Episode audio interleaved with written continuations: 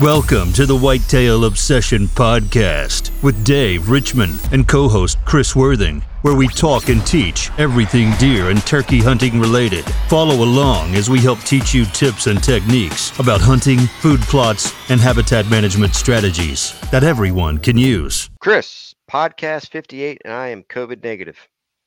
Nice. We're both finally uh, we're I both am, finally healed up here. I am on the mend, and by the time right. they hear this podcast, we will already have been to the Great American Outdoor Show, and hopefully yep. we don't drag any crud home with us. Yeah, reinfection. We got, we got several people willing wanting to uh, to meet up with us here, and uh, this today we're recording this on Wednesday, nice. the thirty-first, and we will be at the show on the third, which is this Saturday. So by the time this airs, like you said, we'll already have been at the show. Yeah. Hopefully so, we uh, we can uh, shoot a couple videos there, maybe. I plan on it, yeah. I'm bringing my camera, um, backpack full of food and some goodies and some coffee for me and you. You want some coffee? No. I will have hot chocolate in my thermos. No coffee for Chris. No. He'll be sitting in the Great American Outdoor, sh- outdoor Show toilet.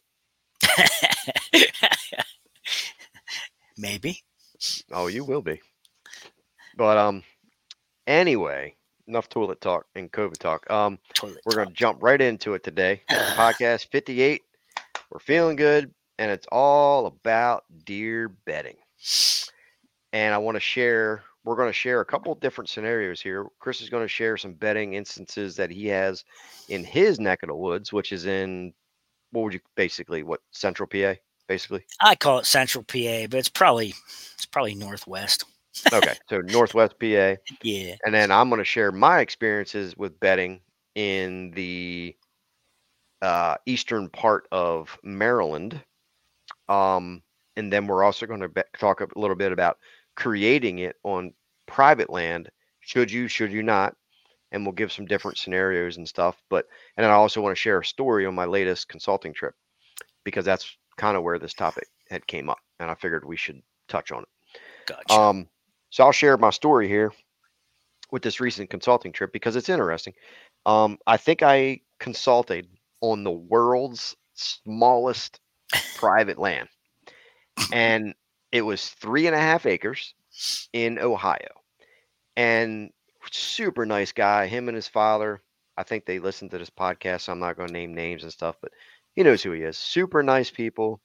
Um, they they got this land from their from his grandmother, and she had left it to him. But there's a, it's just basically a three and a half acre piece of woods, long and narrow. The fields and everything his grandmother owns, but they, I guess, when she passes, that the fields are left to a farmer, I guess. Mm. And then he is only left the three and a half acres of woods. That's it. Really? The farmer's going to own it? I think somebody it's, I, I can't understand. I don't, I didn't fully understand the whole thing, but yes, he only gets the woods, and then a farmer possibly gets all the fields. And it's a lot of field. It's a lot of ag that they get. Wow. Okay. Now where this property sits is you like, it's off the main road, probably four hundred yards off the main road, and it's just a strip of woods. Mm-hmm. Then there's another strip in the back that goes, it's kind of shaped like an L. Okay. Now there's nothing around. Like if you looked out through the fields, you're talking a half a mile to a mile in each direction before you start getting to more woods. Huh.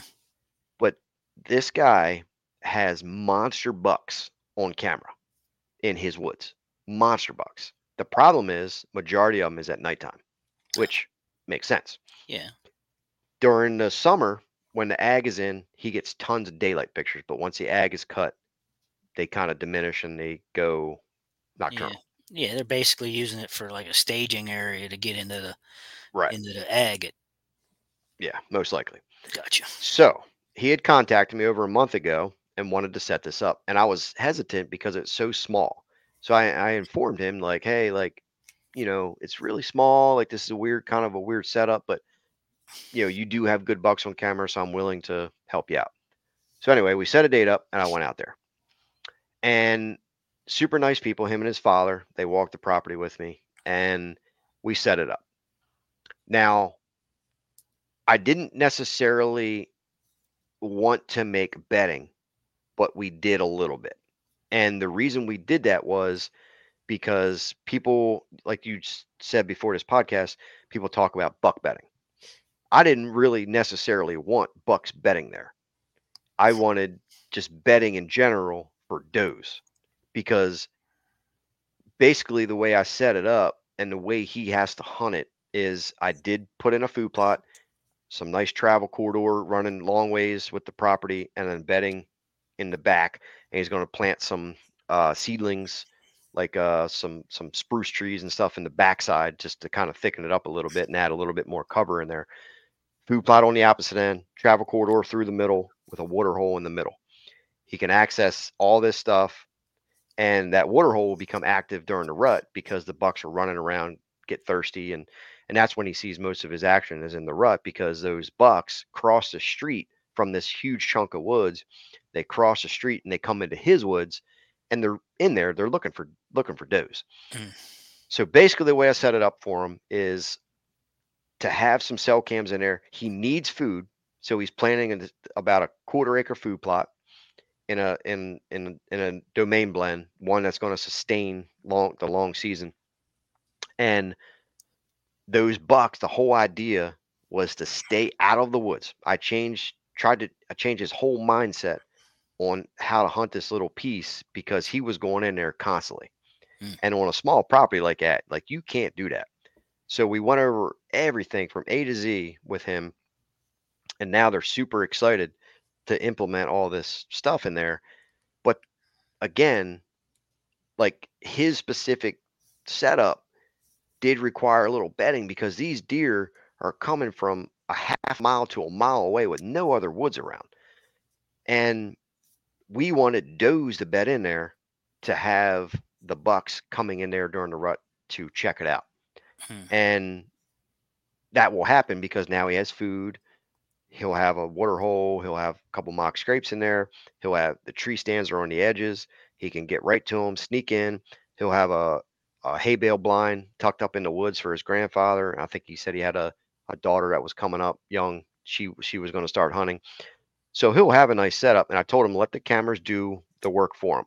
Don't, and I always say this to everybody, all the clients I, I go to, don't hunt because you want to, hunt because it makes sense. Don't go, don't, you can't just go in there just to hunt for the heck of it. Like go in there for a purpose with a reason, knowing that you have a buck that's daylighting, like in a pattern of a couple days. Because if you constantly go in there, you're just three and a half acres, man, you can see right through the other side. You're yeah. just going to bump deer every single time. Mm-hmm. So when you get a pattern of something traveling back and forth between this bedding area and the food plot, set up, go kill it. So that's a scenario with bedding where we don't want to create that whole three and a half acres in the bedding, because then how do you get around it? So we put bedding on the one end, and we just want does to bed there. And will bucks bed there? Maybe. But, you know, we wanted a doe bedding area. So that's just a, a an interesting setup where he had that he has, and I'm excited, man, because he had huge bucks on camera. Like, I mean, it's Ohio, so like there's big bucks, and it's isolated from all hunting pressure. I mean, nobody's nobody's going to be there. Um, so it's a cool setup. Yeah, it's like an island in the ocean, huh? Exactly, pretty much. So, yeah. so, but like you said, though, to reiterate, there was ag fields all around. Everywhere. And that'll be gone by the time hunting season comes. Mm-hmm. So with you adding some food in there, surely he will get some does that'll bed somewhere around there. Exactly. You know? And that's what we wanted to basically, it's basically probably going to be a rut spot, essentially. Yeah. But he could, you know, if he's getting daylight pictures of bucks in the early season, I said, go for it. As long as you have good winds and stuff, but be precise. But um, to see what see how it plays out. Yeah, don't beat um, it up. No, definitely don't beat it up. Um, I think he'll have good success. He's he's pumped about it. I already sent him the plan. Um, he already wrote back for the email, and he's excited. They're gonna they're gonna get on it right away. Hmm. So I'm excited for him, and uh, we'll keep everybody updated on that one. There you go. So now that that's out of the way, Mm-hmm. Um, let's describe betting on let's let's let's let's describe the differences between your betting areas in Northwest Pennsylvania mm-hmm. and the betting areas that I find in the eastern part of Maryland. And then once we describe that, let's describe how we can make betting on private land. Mm-hmm. So why don't you go ahead and describe in the mountains of Pennsylvania on public land where the deer are betting. What do okay. they use? What are they betting around? Is it high, low? Is it in pines? Is it in cedars? Is it in your favorite word, a rhododendron? Um, give us some info on on Northwest Pennsylvania betting. Public land. Well, I had I had taken a scouting trip yesterday just to yeah. look at a new piece. Yes, property. You did. I've been wanting to to go survey it out for a long time. And um, it was basically a big bowl that goes down into this valley, and there's a there's a creek that runs down in through there. And the whole bottom is full of rhododendron and laurel, mostly mountain laurel, though. Don't get your rhododendron all hyped up here. I'm all, I'm excited. Because I even had my app out and I was taking pictures, and it, it was laurel. So there's going to be, obviously, there's going to be a lot of nooks down in there where they're going to be bedded. Mm-hmm. Um, well, let me cut you off real quick. Uh, that buck you have behind you, oh. behind you on the wall. Yeah. Now, just so people understand here, this isn't just something that's made up. Like, you're finding these bucks on these public land, and they're betting, and you're catching them back and forth on these ridges and stuff. Yeah. And you've killed three big bucks on these mountains so far. Yeah. In the yeah. past like four years. Right. Right. Yeah. So you have a trend here that, that you have found the bedding, you have found the good area, the ridge tops mm-hmm. and stuff. So it's, it's not something that's being made up here. Like, you're legitimately finding. No, this I'm, I'm actually sharing some real yeah, information so here. I just wanted to put I mean, that bird so out there real quick. Yeah. Listen up. So, so yeah, I, I tend in what's working for me anyhow. I don't know about your areas, you know, yeah. people listening, but what's working for me is I concentrate on low lying areas, the big elevation changes, let's say. And I like, I like to be using the benches, and I get on top of these benches, and the deer are usually bedded lower. Mm-hmm. And like I said, it's, it's usually laurel be, below me, or thick pine of some sort. So you're saying there it's, you got a hill, a ridge, yeah. a, a hill that comes down, then you got a bench mm-hmm. and then the deer are bedding on that bench. No, they're, they're, they're bedding in the very bottoms. Okay. And I'm up on top on the bench. Okay. And, and what they do is they, and I'm, I'm primarily an evening hunter, because I have a real job and don't have, I can't be out in the mornings, you know, and Saturdays I can get out, but a lot of times Saturdays are my exploring days. I'll go out Sunday, Sunday hunting P A, Sunday hunting P A. Yeah. I wish we had some, but so yeah, Saturdays are the days I basically go out blind some places right. sometimes and just try a new spot here and there, but I, I'm primarily an evening hunter. So I, I used, I used that elevation change. They usually bed below me in the thick stuff. Um, and I get on top on a bench, and they usually work their way up the benches. And what's at the top of the hills normally? Okay. Sunlight. So you get sunlight. So that's where primarily you find all your good oak and beech trees and things that are on top. They're getting the, you know, the crowns of those trees are getting the good sunlight. So now that's this, where the majority of the mast is. This hillside where you, primarily, I guess, they're bedding, is it north or south facing? Um, that would be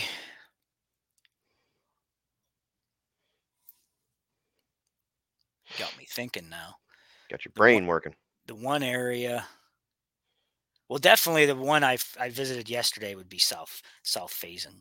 Now, the other one where I shot that buck at mm-hmm. that would be sort of easterly, actually. Okay. And they're and, bedding down low. And they're bedding and then they're low, working their way up to the top. They work their way up to the top, and they're headed for uh, Oak Flats. Mm-hmm. And because that's Is primarily there... that's primarily what I look for. I look for benches that lead down over a hillside, and the bench I want to be between the hillside and the food. So I, I try to look for something that has two benches, like two steps, mm-hmm. and I get down on the first step, and the next step is down over. Right. So they come up over, hit the bench I'm on, and usually they they slow down and sur- you know survey their surroundings before they head up to the next bench for the food. Now, so when it I'm, drops down, are I'm they coming? Off. Are they coming straight up, or are they working around like a bowl, like a? A lot, a flat, a lot of the times, part. a lot of the times they're they're coming up pretty much straight, you know.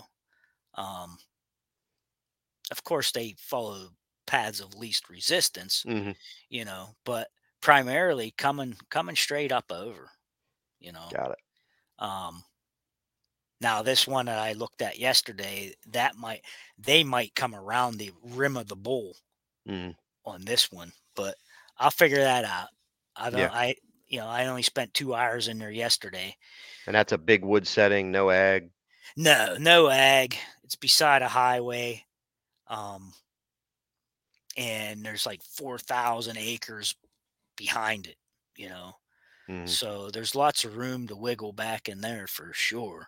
And I'm just, I'm just scratching the tip of the iceberg here where I went in and looked around yesterday. Mm-hmm. I probably didn't even go a quarter mile into the woods. You know, there was just so much to look at and uh, survey and look down. You know, I, I want to, I want to, I'll probably tomorrow go back out there and I'm going to head down into that bottom and see what all is down in there, because I know there's people that are uh, push that out in bear season.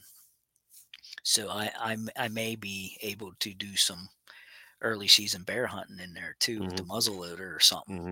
because right, the now, place is loaded with uh, regen of uh, beech trees coming. Well, yeah, I remember you sending me a picture yesterday. Yeah. Um. Now you said where these bucks are bedding on the lower, down all the way down to the bottom. Yeah. You said there's like, what are they bedding in and around? They're bedding on the flat parts. And then they're bedding in rhododendron, cedars, pines. Well, primarily you get down in there, and they have the seclusion of the of the rhododendron, um, but um, a lot of times you'll find a bed underneath some pine trees or something, mm-hmm. low low hanging uh, thermal cover, basically, mm-hmm. because of the type of terrain and the weather we're in yeah. right now, the pattern we're in. Now, remember come, the come summertime, they'll just lay yeah. down wherever they want. Right. Right well, now, remember they're seeking the, that thermal cover. Yeah, you remember the picture I sent you a couple weeks ago on the one property where it was snow, yeah. and it was it was raked out underneath of a overhanging uh, yes. cedar branch, yes. and that's where the deer were bedded up underneath of. Yeah, yeah. And they were just looking for that cover, you know, cover from them, and yeah. all that. And that's that's basically what they're doing right now. Uh, mm-hmm. They they look for a place to keep their back dry, you know. Um, but yeah, I, I find a lot of low hanging limbs on pines yesterday with beds all tucked up underneath them. And actually mm-hmm. I was looking for some sheds. mm-hmm. I was hoping to get lucky, but I now where you found those beds yesterday underneath yeah. the branches, was that high or low? Those ones were actually on flat land, believe it or okay. not. Up um, high. Okay. Yeah. They were up high up on the flat. Um, But those were just, those are probably nighttime spots where they just laid down, you know, mm-hmm. um, cause it's pretty much out in the wide open, you know? So I'm not thinking it was prime time, you know, daylight spots, cause they would be pretty easy to be pegged right there in that area. Picked off. Yeah. So I'm, I'm, I'm guessing those were nighttime spots, but you know, when the pressure, when the pressure's on, you know, you're talking archery season or gun season, you know. Yeah, they go somewhere else. I'm gonna have I'm gonna have to go down deep somewhere, you know. Right. And move them probably. Get on the ed- edge of some thick stuff or something. Yeah, yeah. But yeah, primarily I, I'm I'm looking at it more for early archery season. Um, that area is a D MAP area, um, so there'll there'll be special doe permits that I could probably purchase for that area, and that's mm-hmm. pretty much what I'm. I mean, of course, I I would love to find some big bucks there, but um, I was just looking for another place to maybe shoot some does. So I'm just scouting it out, see what it's got. Mm-hmm. But yeah, to answer your question, definitely, they seem like they bed low near water, and where you get a flat spot down there on the bottom of the bowl, and they seem to tuck up underneath something right now this time of year. Mm-hmm. Now that could all change, like I said, with the weather. Um, they might lay out more in the open in the middle of some rhododendron or something, you know. Or some say rhododendron three times rhododendron. Really fast. Uh, I don't want to. No. So yeah, they work their way up over the ledge. I'm usually there waiting, and uh, and then you draw back, and that's how I poked them. Release an arrow. Yeah, we're gone. Uh, I mean, I know, I know, we make it sound easy, but I mean, that's that's the kind of stuff I look for. Yeah. Okay. You know? Well, let's jump ship here. That's Pennsylvania and the mountains of Pennsylvania. Mm-hmm. Completely different where I'm at. I mean, you you got to see a little bit of, you know, sick of deer, which is all flat, all yeah. pines and and flat. But the the two primarily primary public land spots I hunt is where I'm at. Everything is flat. There's no pinch points. There's no funnels. There's it's just big, wide open or big timber, planted pines. Everything's in rows, and um. The other public land does have a little ag on it, but it's still very flat. It's some areas are very swampy, but the deer are in the cattails. Huh. They they bed inside of the cattails, and I I constantly see people on YouTube saying that deer don't bed in cattails. Well, I think if they had an option, they probably wouldn't really choose cattails because I guess, yeah. because it's, you know, swampy, it's wet. Probably a lot of bugs, but when the pressure is on, they go to the cattails because nobody goes in there. All right. I have a video on my channel I posted a few weeks ago on one of the spots I hunt that I'm going to focus in on this year. Last year I had a cell cam back there, and I didn't get a single picture in huh. the summer. Not one deer picture in the summer. As soon as hunting season started, I started getting pictures in the cattails. Okay. Because, makes sense. Yep, because these cattails, the section that I focused on is the furthest spot away from any parking lot, or it's far away. So a lot of people don't go back. I never got a personal camera, so I know not many people's back there. Um, but the rest of it is, is regular, just hardwoods. But then you get into the end of this little strip that goes out into this cove surrounded by water. Mm-hmm. All cat, all cattails, probably five acres of cattails. Not a single picture in the summertime. Deer season started, and it got more and more and more and more, leading all the way until the end of December. I mean, bucks, does. I mean, it just picked up as the season went on. Reason being is the hardwoods is getting pressured. They're bedding somewhere else in the summer, and then the the, the action starts. Hunters get in there. It pushes them into these cattails. And they one thousand percent bed in these cattails. Huh. There's trails going all through there. There's bedding. Um, I mean, they people can check out this the video I have on my channel, like from three weeks ago or so, but four maybe a month. But one hundred percent cattails. When when the season starts, the heat is on, pressure gets started. They're into cattails. Now, you don't have none of that where you're at. Not really. Yeah. No, not really. So and.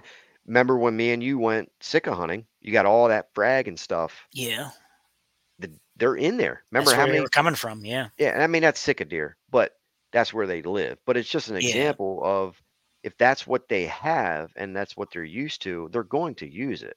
Mm-hmm. Now, if you take a deer like if, for example, if you take, you know, good thick hardwoods and bunch of down trees and, and, and stuff, and all of a sudden you introduce, like, cattails magically appear. Like, the deer aren't going to go into cattails. There's no need to, really. Yeah. Yeah. They're, they're, it, but it's there and they're used to it. They know that they can go in there because it's safe. You're right. So, well, and, you know, like you said, we'll switch topics here and go into creating. Well, I don't create bedding because I don't have the property to do that. Right. But because I hunt like ninety percent public. So the one area that I set up on, in the one spot, is down low near the river. But see, we had a couple microbursts come through. And when they came through, they knocked down this whole swath of trees. And that autom- that was like automatic bedding. Because it's just a gnarly mess down in there.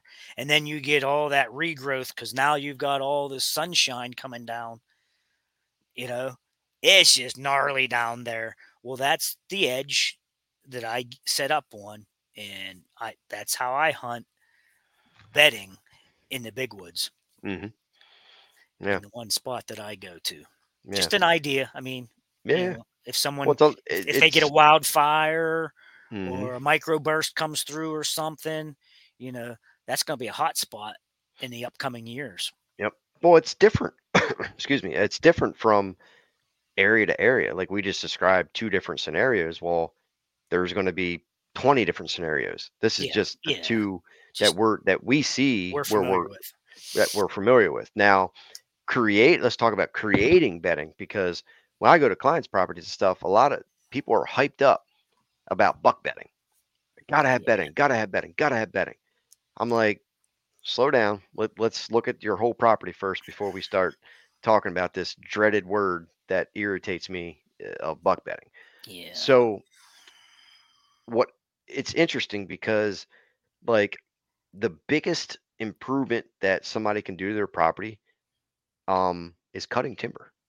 Like that's the biggest thing because you're going to add structure to the ground, but then you open up the sunlight for, for food regrowth. So I remember last year I went to a, a property in Morgantown, West Virginia, and the entire property was pretty much wide open. It's closed canopy. You could see straight through. We went to one part of the woods on, um, and it was a flat, and then it dropped down into this bottom. And when we crested this hill and we dropped down into the bottom, there was all kinds of dead down, like downfalls. Yeah. I mean, it looked like a tornado went off. Mm-hmm. And I told the client, I said, I guarantee you there's deer bedded right there because that was the only spot that had that kind of structure on the ground. Sure. And as we're standing there talking, like ten deer jumped up from this bottom and took off running. And that was the only spot that we walked on his hundred acres that we jumped deer. Huh. And I told him, I said, why were they there? And he, he didn't understand. I said, look what's down there. It's all the structure, the downfalls, the treetops and everything. And that's where the deer bedded. Yep. So, and I mean, you see that on public land too, mm-hmm. you know, where you find that structure of down trees or whatever it is, that low brush, you know, bushes or whatever it is, that's where they're going to bed. And you create that by cutting, you know, cutting timber. And, yeah, and artificially getting, you can create that. Sure. Yeah. Getting the, the trees on the ground. So there's structure on the ground. And, but I, um, I don't really recommend that on every property because it depends how the property is laid out. Right. Like, right. Why would you, like, I see a lot of people say, oh, well, if I have five acres, I'm turning that entire five acres into bedding. Then you can't hunt it. How you going to hunt it? How you gonna get a, how you gonna maneuver around the property? Great. You know what I mean? So it's like you have to be careful with creating it because you can do it very easily by cutting the timber and, you know, hinge cutting in certain situations, um, and they will get up in their bed. But there's ways to do it but I think it's overused. Because yeah. I mean, that's a big buzzword right now. It is. It really is. Yes, Everybody's hyped up on it. Yeah. You know, improving property. Yeah. You know. I mean, well, it's this, it's, it's that time of the year. So everybody's hyped. They want to get started. Mm-hmm. And, and it's I a good get, I get that. But, you yeah. know, you said something a couple podcasts ago that really should have made sense to people. What'd I and say? You said you only get one chance, because if you knock down a bunch of trees that either had marketable value or, you know, it was just a dumb idea to do, you've lost those trees and you're waiting twenty years for them to regrow. Yeah. I mean, you just messed up your property. So mm. think about what you're going to do first before you do it. Yeah. Have a plan. Um, it, it like cutting the timber is like the best thing you could do, but it could also be the worst thing you could do, because if you don't do it right, or you make it too thick or, or so, I had a guy message me that's a couple weeks ago, um, that he went to a property that another consultant went to, and the way the other consultant designed the property was, I think it was like twenty acre, twenty acres.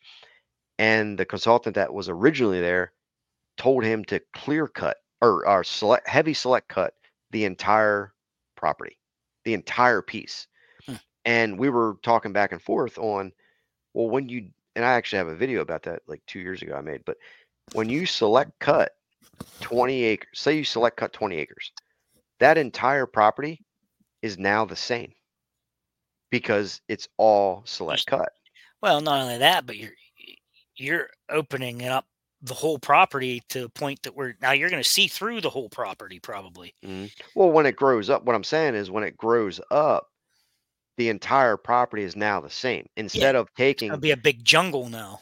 Yep. Instead of taking five acres of that and select cutting it and then leaving another portion of it alone, then you have a difference within that twenty acres because the deer are going to be in the five acres that you uh, select cut. I always say diversity. Yeah. Yeah. So it's going to be a difference within that property, and that allows you to hunt it. When you select cut it, the, the entire twenty acres, how do you hunt it? Because the deer are going to be everywhere. Yeah. They're going to be all over. You're going to end up spooking more deer. Um, in, instead of just doing a portion of that, portion it out. Yep. That's and what then, I was gonna say. Right. And then be able to hunt the rest. Yeah. So have a plan, guys. When you're, when you're cutting, like the biggest improvement you can do is cut, you know, it, it's one of the things that people fear the most of cutting because they want to see the, I mean, you had this kind of too in your head, like you like the trees, like you don't want to yeah, cut them. I did for know. a long time. I mean, because I only have so much property and I didn't want right. to cut down all my trees. But right. as I get older, I think I would enjoy having better food plots than a couple of trees that'll still be there after I'm dead. Right. That I didn't make no money on or anything anyhow. Mm-hmm. Yeah. You know? And there, they, I thought, well, I might as well cut some of these trees down. I can use them for firewood, so I'm not out anything. You know, mm-hmm. but I can open up the canopy. I can get light down better, more light down into my food plots and enjoy that more. Because right. I don't know how many seasons of ar- archery I have left. Mm-hmm. You know, and what what happens when you get more sun on food plots and browse? It becomes more palatable. It's gonna it's be more nutritious. Better overall. You get more food, and that's like that's like the number one limiting factor when I go places is. You can see straight through the woods. Well, and that's there's more no, important to me there's than no bedding food. Because yeah. there's enough property around me. They can bed on their property. I don't care. Mm-hmm. As long as well, they're look, coming through to get a bite and yeah. I can look them over and mm-hmm. shoot them if I'd like. Look at the old farm. The old farm we, we worked together on. The Lucky Stand. We had that food plot in the corner. Well, it was only fifty yards into that woods. Like looking out from the Lucky Stand over to the right yeah. was another property. Where yeah, did deer we, come we from? On, we they funneled. Yeah. We didn't. I didn't create bedding. They the deer. We sucked them out. Yeah. Of that woods. For sure. We let them bed where they want to bed. We sucked them into that property. Yeah. And we saw dozens of deer. I mean, it, that place was dynamite. To be honest, after. that was over a hundred acres, and. We didn't create any bedding areas on that property except for that one little spot. You did some hinging on that back, And that because was only that was only like a little area of what, fifty by fifty or something like that. No, it was it was uh it was total. It was probably about a half acre. Was it that I went that much? Yeah, yeah, that I went back in there. But okay. The reason that was there, I did that was because we weren't hunting the back part of that woods. No, we were hunting around the food plots, so we wanted to draw them deer out of the woods right. to the food plots. But primarily, we let them bed where they want to bed off the property because nobody was over there, and we drew them out of them bottoms up to the top side in that three acre food. And we, I mean, that just, it, it worked perfectly, but the emphasis on bedding is important, but it's over, it's overhyped right now yeah, on, on social media. I'm not a huge proponent of it, um, to be quite honest. It has its places, but I, I don't, I can't use it because I don't have the property to do it. Yeah. I think like a small property, it shouldn't be used that much. When you have a larger property, then you can start cutting acres and acres and then have different habitat features throughout the property where you select cut a portion of it and then you maybe uh, clear cut a portion of it and then leave another portion alone and then have trails going back and forth with bedding. And just like in food plots, there's a lot you can do, but you have to have a plan and you have to be careful um, with all of it, basically. Yeah. So just be careful with it, guys. Um, cutting the timber is the best thing you could probably do for a property, but it can also destroy your property if you don't do it right. Have differences within your private property. Don't select cut or don't clear cut the entire thing. Make it different. Make your property have different uh, features throughout. That was all clear as mud. Yep. Now we got everybody confused.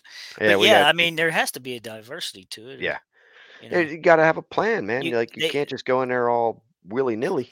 I mean, if you have a monoculture, like you said, just of all just stuff laying down, you know, you, you where do you know to set up at? Right. There's no uh, there's no transitions when you do that.